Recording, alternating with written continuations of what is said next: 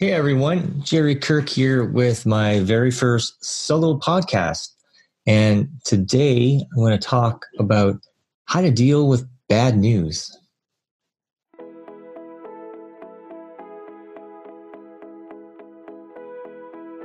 Have you ever thought that being an entrepreneur would be easier than this? For years, I've tried to break free from road warrior consultant life, only to return time and again in order to survive. What I soon realized is my own isolation and self doubt was getting in my way, and that my biggest successes, my happiest moments, came through connections with people who cared about me. It's now my mission to make it easier for entrepreneurs like us to connect with incredible human beings who rise up higher together. We are not self made, we are community made. But the real question is how will we do it? This podcast will give you the answers. Join me on this journey as I interview top experts and entrepreneurs who are figuring it out. I'm your host, Jerry Kirk, and you are listening to the Community Forged podcast.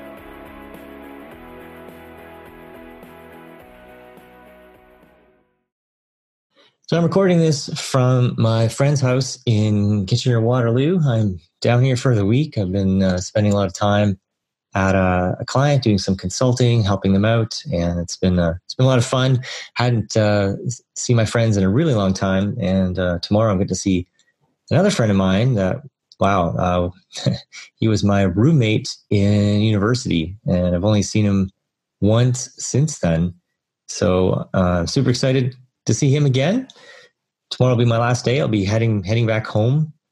Um, well, heading to Toronto at least and then uh, staying overnight with another friend that I um, did some consulting work with. Um, wow, at least probably a decade ago, and he's now doing some urban farming. So I'm really, really interested to see uh, see what he's got going there.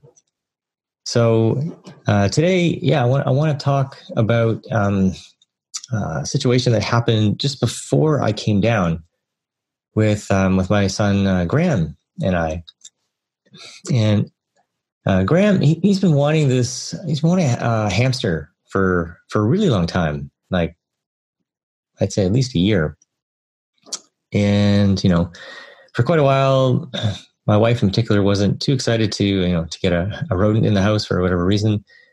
Uh, but recently, we decided that um, you know what, now it's time. Right? There's no no point in waiting longer. And so we let Graham know, yeah, sure, let's get you a hamster. And so we just started diving in, like like really diving in. Like when Graham gets excited about something, you'll spend hours and hours just doing research and trying to soak up as much information as you can. Uh, I think he gets that learner mentality from from from me, but uh, well, maybe my wife too. Um, so yeah, he's been diving in. He's been like you know trying to find like the the optimal size for the hamster cage and you know what are the right kinds of exercise and and diet like wow like the the, the food options he found from the local um, you know pet PetSmart store uh, didn't have all the all the, the, the proper nutrients all the right proteins. So he's like combining you know this other cat food that has certain protein in with with his other pet food. I think he found that out by you know getting on a, on a forum online um, so you know he's he's been really really taking this to heart, really making the most out of it, and super super impressed by you know just just how much he's um he's putting into this, putting his heart and soul. So so once he had that all figured out, once he got his you know his his uh, cage set up and in place, you know poked a hundred or so holes in the top of the cage with a uh, soldering iron out in the cold, mind you, being in Sault Ste. Marie, it was like, you know, below zero, but got to do it outside because that stuff just stinks, the plasticky stuff. So we did that out in the cold and um, got everything ready to go. And then uh, we got the went and got the hamster, and you know we went to look look for a hamster. There was a few different options, and you know, to no surprise to me, you know, Graham, who has this amazing orange hair that, everyone just raves about. He's certainly an attractive character. Um, he he picked this hamster that had like these three large orange colored fur spots on it, which um, kind of weird color to look at, I suppose. But um, but looked really cool and definitely wasn't a health issue. So yeah, so we brought her home and he named her Melody, and um, just you know spent a good while just kind of getting to know her and just giving her the time and space to kind of get acclimatized and um, just really enjoying having having her at home. And so that's kind of going along well, and and um, you know, hamster's running around in its wheel, and um, Graham's getting into a routine of you know getting up and putting some more food in, and and and getting the water ready, and just giving her a little a little um, you know stroke on the on her back, and just really wonderful to see this bonding happening. And so so that's all it was all good and well, and and then um, last Saturday when we got up, uh, Graham went down as usual to to put some more food in her in her bowl, and and she wasn't uh, moving at all, even even when he went to uh, you know to to stroke her, and you know that was unusual.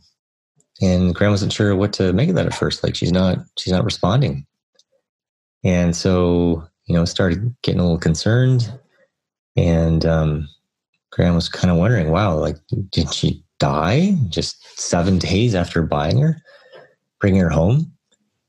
And so we're doing, um, trying to figure out what to do, right? And I really encourage Graham to, you know, just focus on, you know, this is a situation. Can't can't change it. Let's just focus on, you know, what we can do. So I'm kind of, I don't want to solve his problem either. I want him to think through it.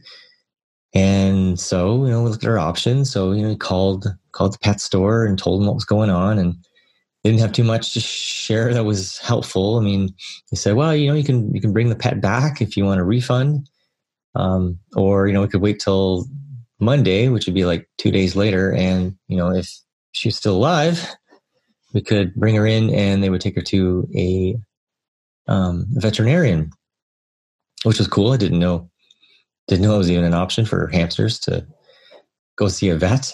Um, but that didn't really help us in that moment. So then he was talking to his, his friend Lily, who's had, you know, a few different hamsters and, and guinea pigs and whatnot. And so she was, you know, make suggestions and this and that. And, you know, we did some research online and um, discovered that, um, that actually hamsters can hibernate. So that was like a new window opportunity. Like, oh, maybe, maybe that's what's going on. And uh, yeah, um, I had no idea if hamsters could hibernate. And apparently it's not really known why they do it or even exactly um, you know how or they're certainly not very good at it from what we read. Um, but yeah i guess if it gets can get too cold or if they don't get enough light like they need about 12 hours of, of light in in the day. And with uh, melody the hamster being in the basement that certainly wasn't happening. Um, but we thought it was it was warm enough with with the heat that we it goes on downstairs uh, from the furnace. Um, but yeah, so then we started looking at, oh, well, you know, um, let's see what we can do to help help revive her. Maybe maybe she is hibernating. And so you know, started stroking a little bit. She seemed to have, you know, again, still a little bit of a response, but but not a, a lot. But it seemed like there was something going on. So that gave us a little bit of hope, and uh, kind of went about her day. Um, couldn't do too much. You know, Graham kept wandering over and checking, but obviously, you know, there wasn't wasn't any any big change. Kind of went out for a while and you know went for a snowshoe walk and just kind of enjoy the outdoors and watch a movie. And had some pizza that night just to kind of have some fun. And uh, you know, as it came time for bed, you know, Graham was shedding some tears. You know, he's kind of feeling the weight of you know maybe this is it. You know, maybe she's not hibernating. Maybe she she has died or she's on her way to dying and you know so i just did my best to to comfort graham in, that you know it's it's it's hard and and so you know so we went to bed and next morning graham took a look and and sure enough uh, she was pretty confident she was dead and so a few more tears were shed and and uh, you know, just feel feel for the guy. I mean, you know, it's been seven seven days, and you've been waiting so long to get a hamster. He finally got a hamster, his first pet ever. And he's given her so much love and attention and, and and care, and just wonderful to see those those qualities, you know, coming out in Graham. even more. And, and, you know, and then the universe responds by, um, his hamster dying within a week. So it's hard not to, to ask why, right? To, to feel like it's not fair. And so that's why I wanted to, to share this, this story with you. Um, because, you know, we all face things like that, right?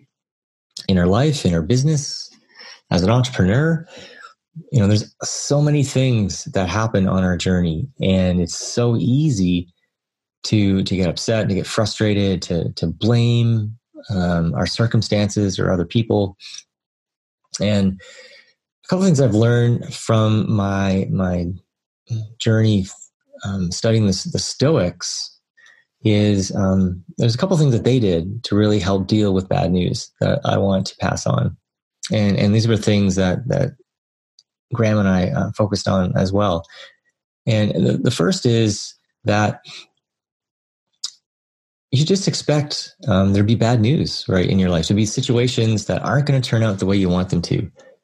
And to even like plan for that or to anticipate to anticipate that that could happen right? So like with the case of the hamster you know certainly we didn't really think about that and it made it harder.